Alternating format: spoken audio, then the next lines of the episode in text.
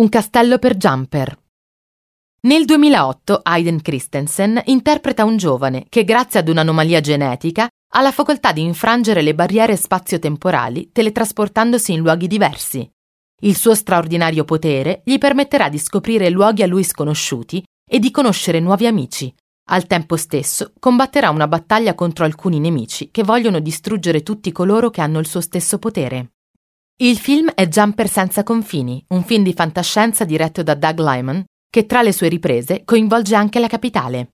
Proprio a Roma, infatti, il protagonista si teletrasporterà insieme a Millie, sua compagna di classe, per la quale ha una cotta. In una delle inquadrature compare quindi Castel Sant'Angelo sullo sfondo, inconfondibile monumento di Roma, situato sulla sponda destra del Tevere, a poca distanza dal Vaticano.